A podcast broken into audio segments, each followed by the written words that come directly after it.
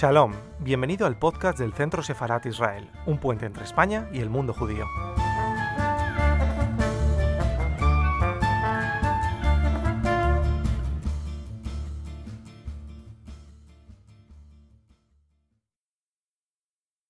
Eh, los protagonistas de esta tarde absolutamente tienen otro nombre que no es el mío. Eh, Abrasa es un verdadero privilegio estar a tu lado. Eh, estar contigo aquí en un día como este, en el que desde hace 20 años se celebra el Día Europeo de la Cultura Judía, significa muchas cosas. Significa muchas cosas porque significa también el tener todavía la presencia de una persona que ha vivido el siglo XX de una manera intensa, que además ha tenido que eh, experimentar y, e ir escribiendo su biografía con elementos y con acontecimientos que para mi generación todavía son próximos, pero que para la generación que vino después resultan lejanísimos. Parece que todas esas cosas ocurrieron hace tanto tiempo que incluso no han ocurrido. Por lo tanto, también me parece una iniciativa extraordinaria que una joven que está en esos alrededores de los 20 años, estudiante de psicología, pueda tener la suerte de hablar contigo directamente.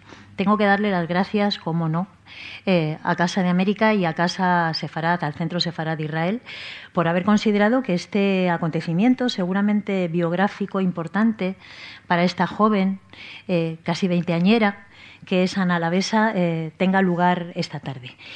Yo voy a estar simplemente controlándoos a los dos para que el tiempo sea el tiempo oportuno. Entiendo. Eh, un tipo de mi edad con una joven hay que controlarlo. Hemos hablado del tiempo, solamente del tiempo. Ese gran escultor también de este momento. Eh, presentar ahora a Brasa Rottenberg sería pretencioso por mi parte, incluso sería perder un poco ese poco tiempo que tenemos, pero sí que hay que señalar una ardua, y esta palabra está utilizada en el sentido más riguroso, no aparece de pronto por aquí, una ardua labor en el ámbito cultural, una profundísima labor en el ámbito de la comunicación eh, y en el ámbito de la escritura, en el ámbito de la creación. Eh, esto es importante que lo tengamos en cuenta porque, porque en él confluyen eh, acontecimientos que hoy día son nuestros acontecimientos más próximos y que, sin embargo, lo hablábamos antes de empezar, ese tiempo extraño que nos rodea y que ha hecho que un año se convierta en otra medida y que una hora se convierta en una medida completamente distinta, hace que para alguien que a lo mejor rodea los 20 años, muchas de las cosas que son la biografía cotidiana de alguien como Abrasa Rottenberg están muy lejos. Eh, Ana Lavesa es estudiante de psicología. Ella nos contará ahora un poco también el abordaje que ha hecho de la figura y también del libro. Tenemos un pequeño privilegio las dos, que después al terminar eh, esta charla, esta conversación, y después de que, de que hayamos cerrado este espacio, yo les contaré cómo van a tener ustedes también el privilegio de, de vivirlo igual que lo hemos vivido nosotras, porque en unos días se presenta y hasta aquí, en este momento, después lo contamos mejor. Os paso la palabra y solamente intervendré si veo que os quedáis callados cosa que no creo que ocurra, o si veo que no os calláis, que también tendré que decir algo. ¿De acuerdo? A partir de este momento. tengo experiencia. Pues bueno, no seré yo, no seré yo la que te lo no, haga. no. Es en base a lo que dijo una vez Hemingway. Se tardan dos años en aprender a hablar y 50 en aprender a callarse. Pues por eso no seré yo la que de repente haga ese examen de si has aprendido o no has aprendido. Pero, pero vamos allá. ¿Empiezas, Ana? Bueno, lo primero, buenas tardes a todos. Es, Sí. mm, tú emigraste a Argentina de la Unión Soviética Sí. y mm, el hecho de ser un emigrante europeo, quisiera saber si te pesó más que el hecho de ser un judío emigrante europeo. Es decir, ¿cuál es la base con la que te quedas, si de tu migración o de tu judaísmo? Claro. Eh, mira, mm, como nos van a cortar, voy a ser sintético. Entonces, yo en la Argentina descubrí que era judío. ¿Qué ocurría en la Unión Soviética en ese momento? Llamar a alguien judío en términos despectivos, que se yid se decía judío, como despectivamente, era castigado con la cárcel. Después Stalin lo oficializó y ya no hubo cárcel para nadie, pero en la Unión Soviética que yo nací había dos cosas fundamentales. La religión era el opio de los pueblos, Carlos Marx. Segundo, llamar a alguien judío era ofenderlo. Yo me crié con abuelos y con una madre y con tíos que eran fervientes militantes, los tíos, del Partido Comunista.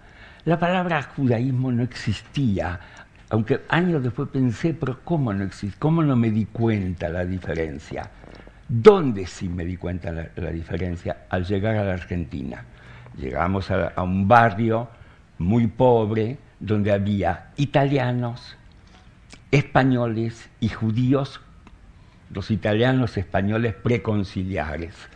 Y salía a la calle, iba venir, venía de la Unión Soviética, todo rapado. Y mi mamá, para congraciarse con la, con la idea de que su hijo tenía que lucirse en la Argentina, me compró un, un trajecito de marinero en, eh, Bahía, creo.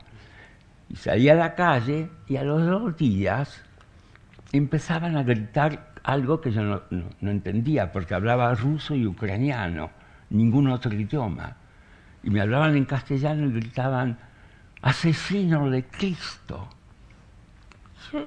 Vivíamos con tíos y con primos. Y, me, entré a la casa y le dije a mi madre, con la cual me podía comunicar, porque el ruso de mi padre era muy endeble, y le dijo, ¿qué, qué es lo que me están gritando? Porque sentía la hostilidad. Entonces mi mamá habló con mis primas, escucharon lo que había dicho y, le contó, le están diciendo, bueno, esto, esto que es un judío. Y en ese momento dije, pero además de ser diferente por venir de la Unión Soviética y llevar un trajecito de marinero, tengo algo más encima. ¿Y cuál es esa maldición? Esa. Ahí descubrí. No sabía que existía ni Europa ni que era europeo. En cambio me enteré de que era judío. Claro, eso me lleva a, a la segunda pregunta que te quería hacer. Y es que, eh, como ha dicho Miguel de Lucas, tuve la suerte de eh, asistir a un viaje a Israel. Sí. Y esto es una lectura mía que, como te he dicho, yo mm, lo veo prehistórico todo este tema, pero eh, últimamente me ha tocado más de cerca. Y es el hecho de que creo que la, la población judía tiene un sentimiento de hermandad que es muy difícil de, omitir o muy difícil de desechar directamente. El protagonista, no quiero hacer ningún spoiler porque espero que lean todos la novela, y el protagonista de tu novela mmm, rechaza en cierta manera su judaísmo eh, porque no lo concibe como tal, es como que está en, otro, en otro modo, pero a la hora de, de la verdad, a la hora de defenderlo, aunque le, le, podría costar perfectamente la vida en ello, lo hace. Yo te no, quería preguntar... Bueno, en, sigue, pregunta, pregunta. Te quería preguntar eh, hasta qué punto consideras que el judaísmo eh, es una forma de vida que te han heredado que no puede rechazar con el pasado que tiene toda esta religión, o mm, directamente una carga que llevas encima y que, que, no sabes. Has tocado cinco o seis temas. Vamos a, a tratar de, de, Perdón, soy muy de separarlos. Vamos a tratar de separarlos. En primer lugar, eh, tomas a este personaje y tienes que ubicarlo en la época. En el año 1942, la guerra estaba casi por ser ganada por el nazismo. Pero había una parte importante de la humanidad, en el para que los que no se acuerdan, Hitler y Stalin, nazismo y comunismo, hicieron un pacto de no agresión con la condición de que, de que repartirse Polonia. Esa era la verdad. Y eh, Hitler rompió ese pacto e invadió de una forma imprevista a la Unión Soviética que no estaba preparada para esa tomó en serio la promesa de Hitler de que era un pacto de amistad. Y, e inmediatamente la Unión Soviética, que se declaró neutral en la guerra entre Alemania y los aliados, de pronto se transformó en un país que automáticamente formaba parte de los aliados capitalistas a los que siempre combatió.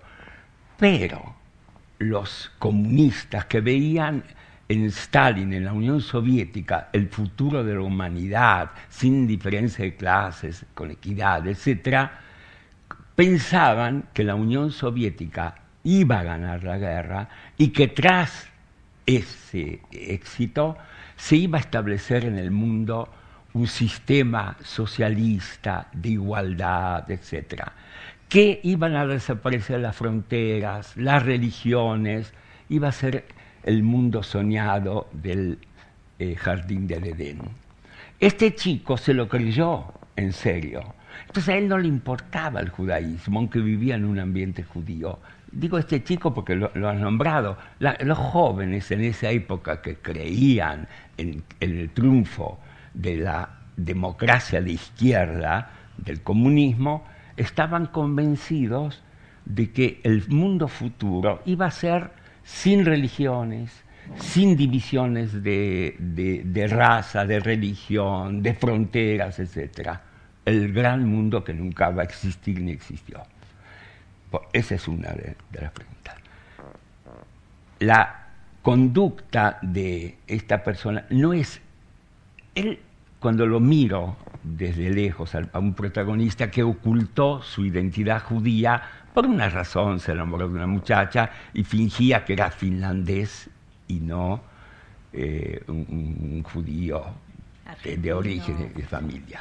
Entonces, ¿qué ocurre? Él es un marrano en el fondo.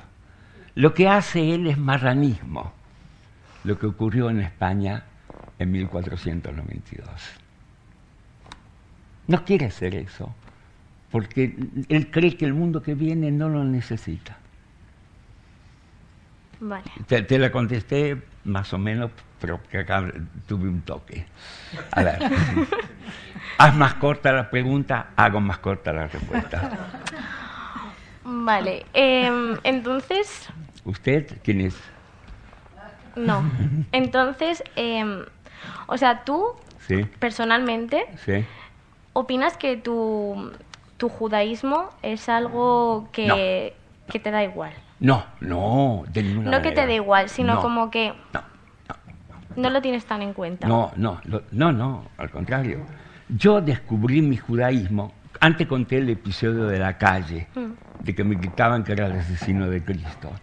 Ese episodio y la casa donde vivía en convivencia con mis tíos, que eran unos judíos no cultos, pero muy tradicionales, que mandaban a sus hijos a la escuela judía para aprender yiddish, que en esa época nos, se enseñaba por muy poco hebreo.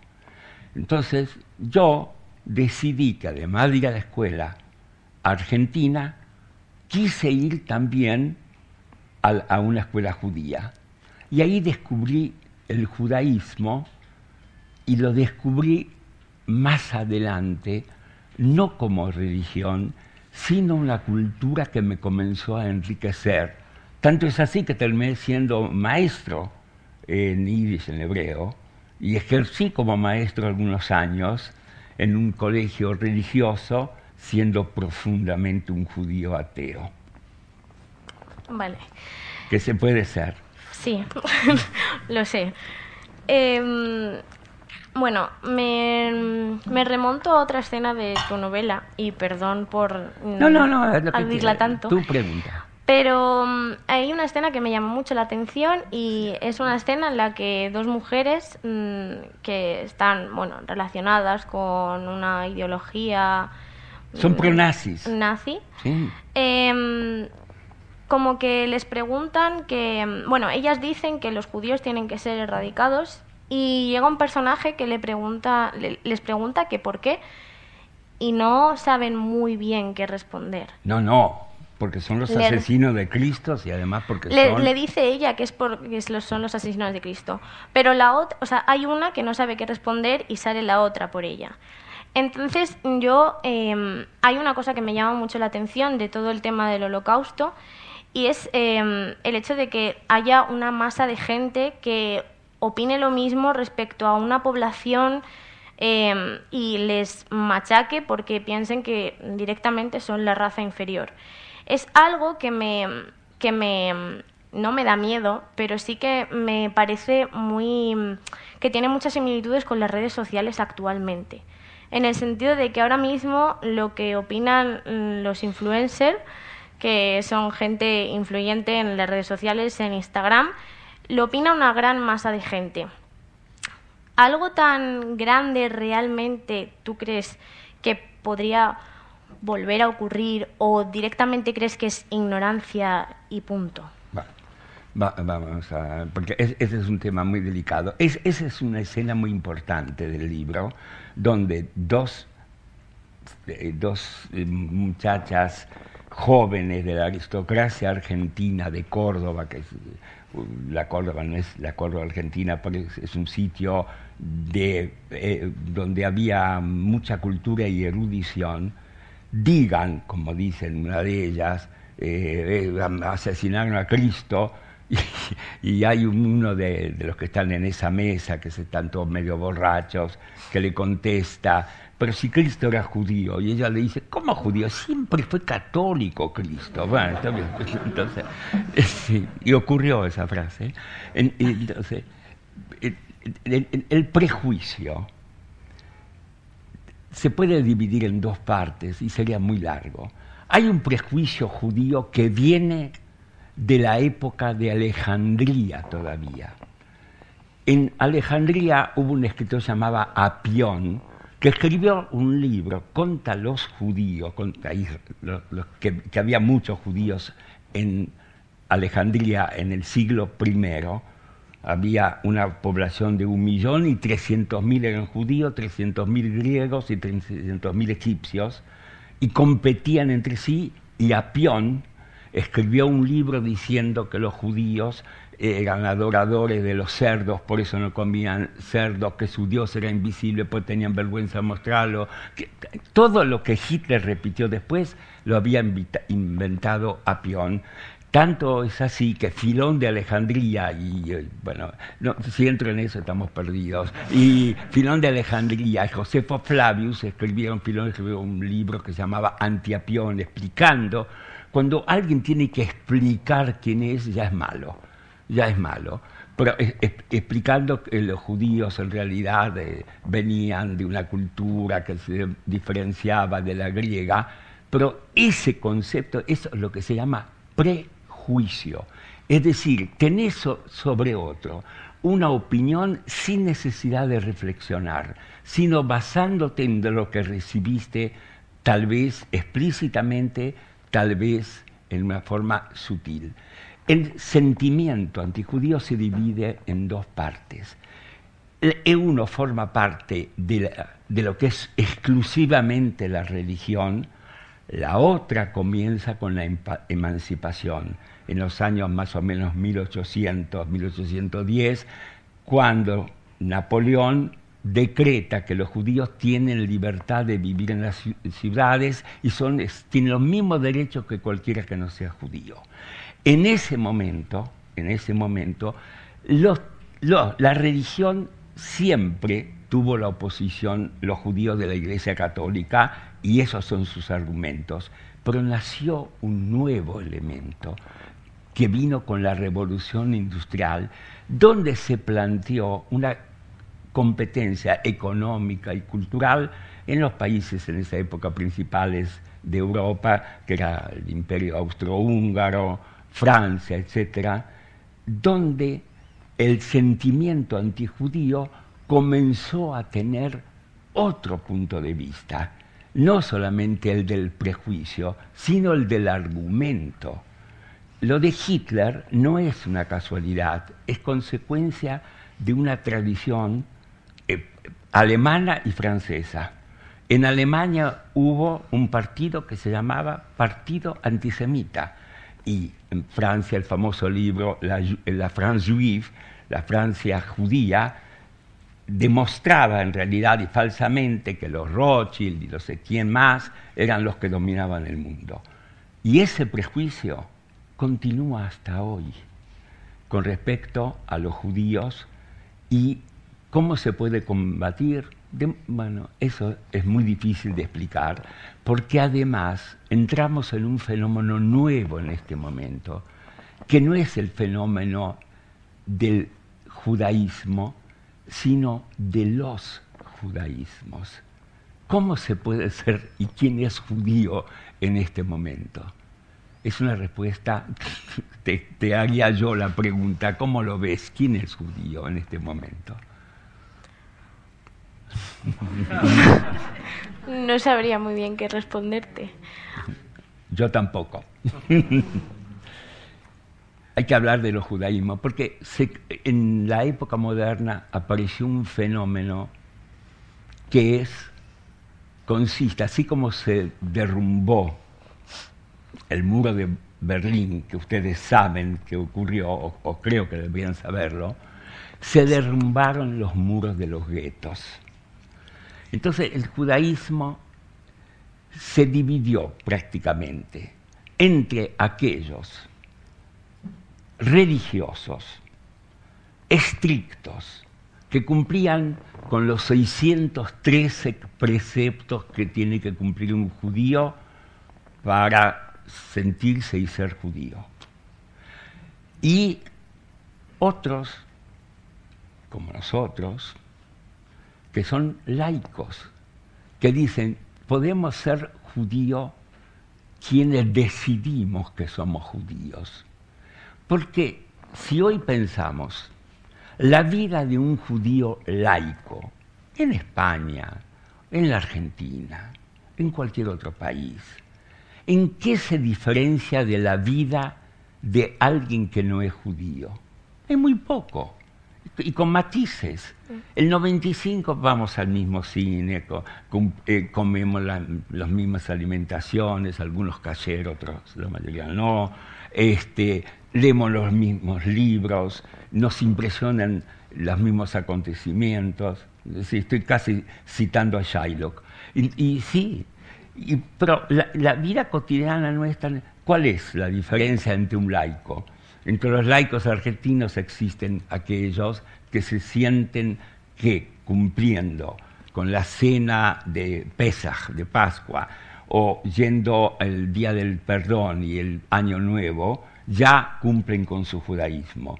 Hay otros que piensan lo mismo, pero el día del perdón va al restaurante que no son conocidos para comer al mediodía.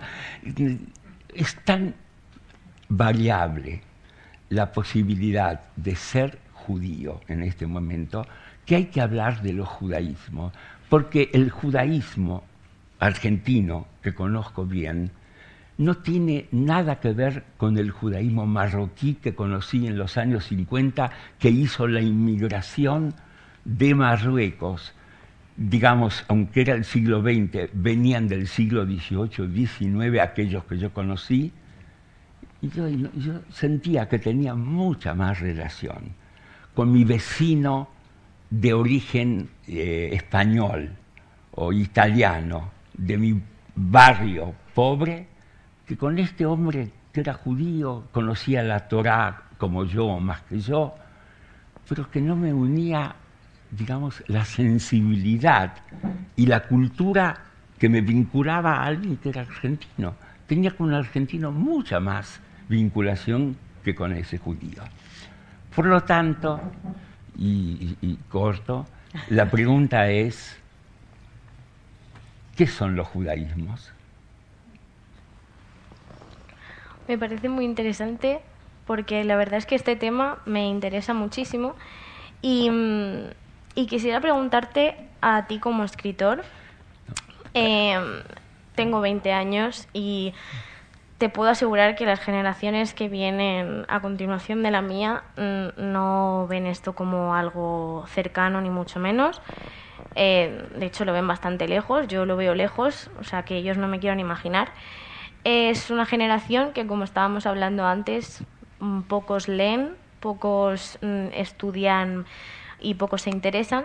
Y quisiera saber, como escritor, em, ¿qué crees que se debería hacer para que estas generaciones mm, siguientes se conciencien y tengan en la cabeza que esto existió y que realmente fue algo horrible para la humanidad?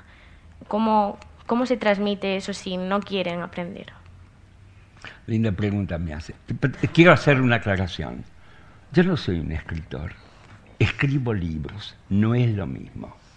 Hay, te recomiendo, porque tenía 20 años eh, cuando eh, Rainer María Rilke le escribió a un joven poeta que le preguntó qué es ser un poeta. Y él le dijo, lo voy a sintetizar porque no si no puedes vivir sin escribir poemas, déjalo. Y yo puedo vivir sin escribir. No puedo vivir de escribir, pero sí. Y, pero escribo algunos libros. Así que te contesto, no como escritor, porque no me siento escritor, me siento alguien que cumplió cuatro veces tu edad y trece de, de propina. Entonces, entonces, ¿qué se puede hacer? Mira, el único camino es la cultura.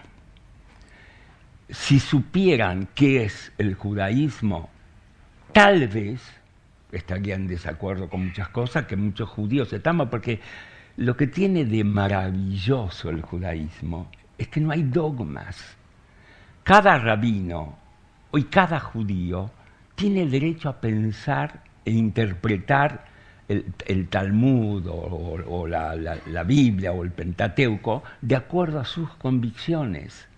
Más aún, y esto lo cito siempre, el primer exilio que tuvo Israel fue cuando Nabucodonosor destruyó el primer templo y exilió a los judíos a Babilonia, los sabios de Babilonia sacaron una ley que me parece extraordinaria porque marca la, percepción de cómo tiene que ser en, verdad el mundo y el judío.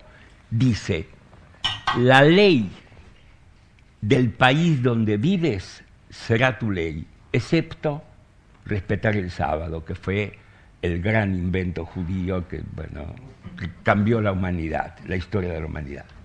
Entonces, la ley de tu país, la ley tuya será la del país donde vives, que es una forma de que se entienda la realidad donde vive eh, un judío y cómo tiene que vivir de acuerdo con las concepciones y las leyes, no hablo de religión, leyes del país donde vive. ¿Cómo se puede cambiar lo que tú planteas? Esa pregunta se la hicieron ya en Alejandría, en Babilonia. posiblemente el mundo de mañana tenga otros elementos que nosotros no conocemos todavía, pero que esencialmente, esencialmente los básicos de todo el universo está dado por diez, los, diez, los diez mandamientos. El no matarás, el no robarás, el que, el que descansarás, antes lo nombré, el sábado tú, tu mujer, tus hijos, tus esclavos, tus animales, el extranjero que estuviera en tu casa, porque recuerda que esclavo también al esclavo, porque recuerda que esclavo fuiste en Egipto. Esas leyes se pueden aplicar, multiplicar, enriquecer en cualquier país. Y esas, esas leyes, a mi manera, son las que me hacen sentir profundamente judío, más toda la riqueza literaria que en muchos idiomas aportaron al mundo y de las que disfruté y espero seguir disfrutando. Muy bien. Pues por último te quería preguntar, mm, ya como persona que tiene mucha más experiencia que yo, el final de tu libro me hizo pensar. Y mm, me hizo pensar y te quería preguntar si, si tú crees que realmente al final de todo, aunque mm, objetivamente no se gane como, como persona, pero pero si al final ganan los valientes, ¿no? Los que se rebelan, los que defienden sus ideas, los que alzan la mano, digamos. ¿Tú crees que al final se gana así o todo depende de lo que significa ganar? ¿Qué es ganar? ganar? A veces perder es ganar y a veces ganar es perder. Este personaje mm, no, no quiero contar lo, que ocurrió porque es una escena eh, que es sorpresa en el libro. Es, la, es una historia que se desarrolla en el año 1970, que comienza en el 42, pero culmina en 1977 bajo el gobierno militar. Y ahí el protagonista, que es un hombre que descubrió que la única forma de vivir para él era ser fiel a sí mismo y no traicionarse nunca. Y lo paga muy duramente eso. Así que para él perdió como ser humano, porque le cuesta mucho eso. Pero como derrotero, como camino, yo creo que ganó mucho porque podía mirarse en la cara en los espejos y no avergonzarse. Y eso es lo más importante que tiene que tener un hombre, no bajar la vista ante otro porque le hizo daño, porque lo engañó, sino porque siempre fue honesto y fiel a lo que creía. Y yo creo en eso. Estoy de acuerdo.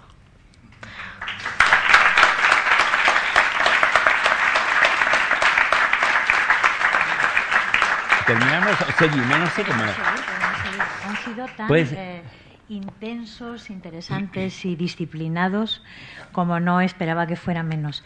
Si Estoy acostumbrado al mando de una mujer. ¿no? Eh, yo no sé, Abrasa, pero yo estoy convencida de que, de que el público eh, seguro que tiene también preguntas que hacerte, porque tenemos aquí un privilegio, que es tenerlo con, con todos nosotros y con todas nosotras, y, y creo que, que, también es un buen momento. Tenemos un ratito todavía que, que, a lo mejor es interesante ¿no? que, que alguien, si quiere preguntar, decir, han visto que, hemos estado jugando todo el tiempo, que han estado jugando todo el tiempo. Yo me he tenido que estar mordiendo la lengua todo el tiempo, ¿eh?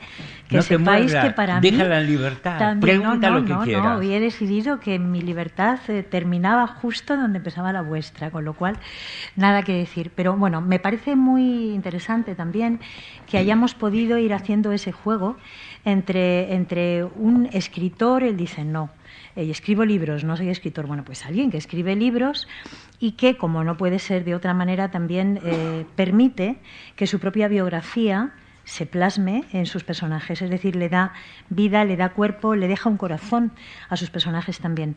No se ha desvelado demasiado eh, de esa novela, aunque han visto que por las preguntas que hacía Ana Lavesa siempre nos hacía pensar y rápidamente entender que esa novela tiene mucho de autobiográfico, de biográfico, sino de autobiográfico, por lo menos de una cercanía biográfica.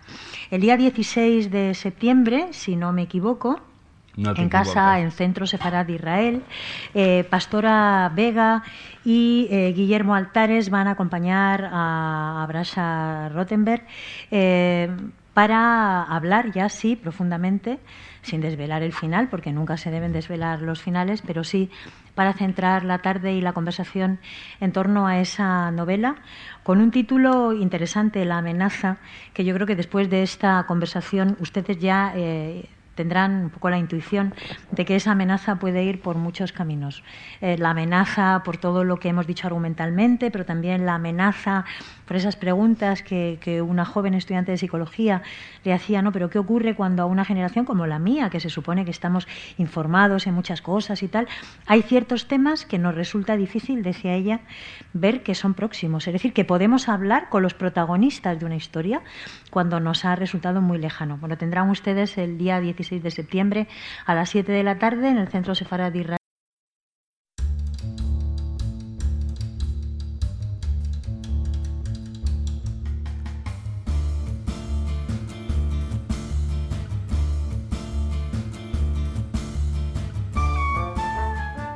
Shalom, bienvenido al podcast del Centro Sefarat Israel, un puente entre España y el mundo judío.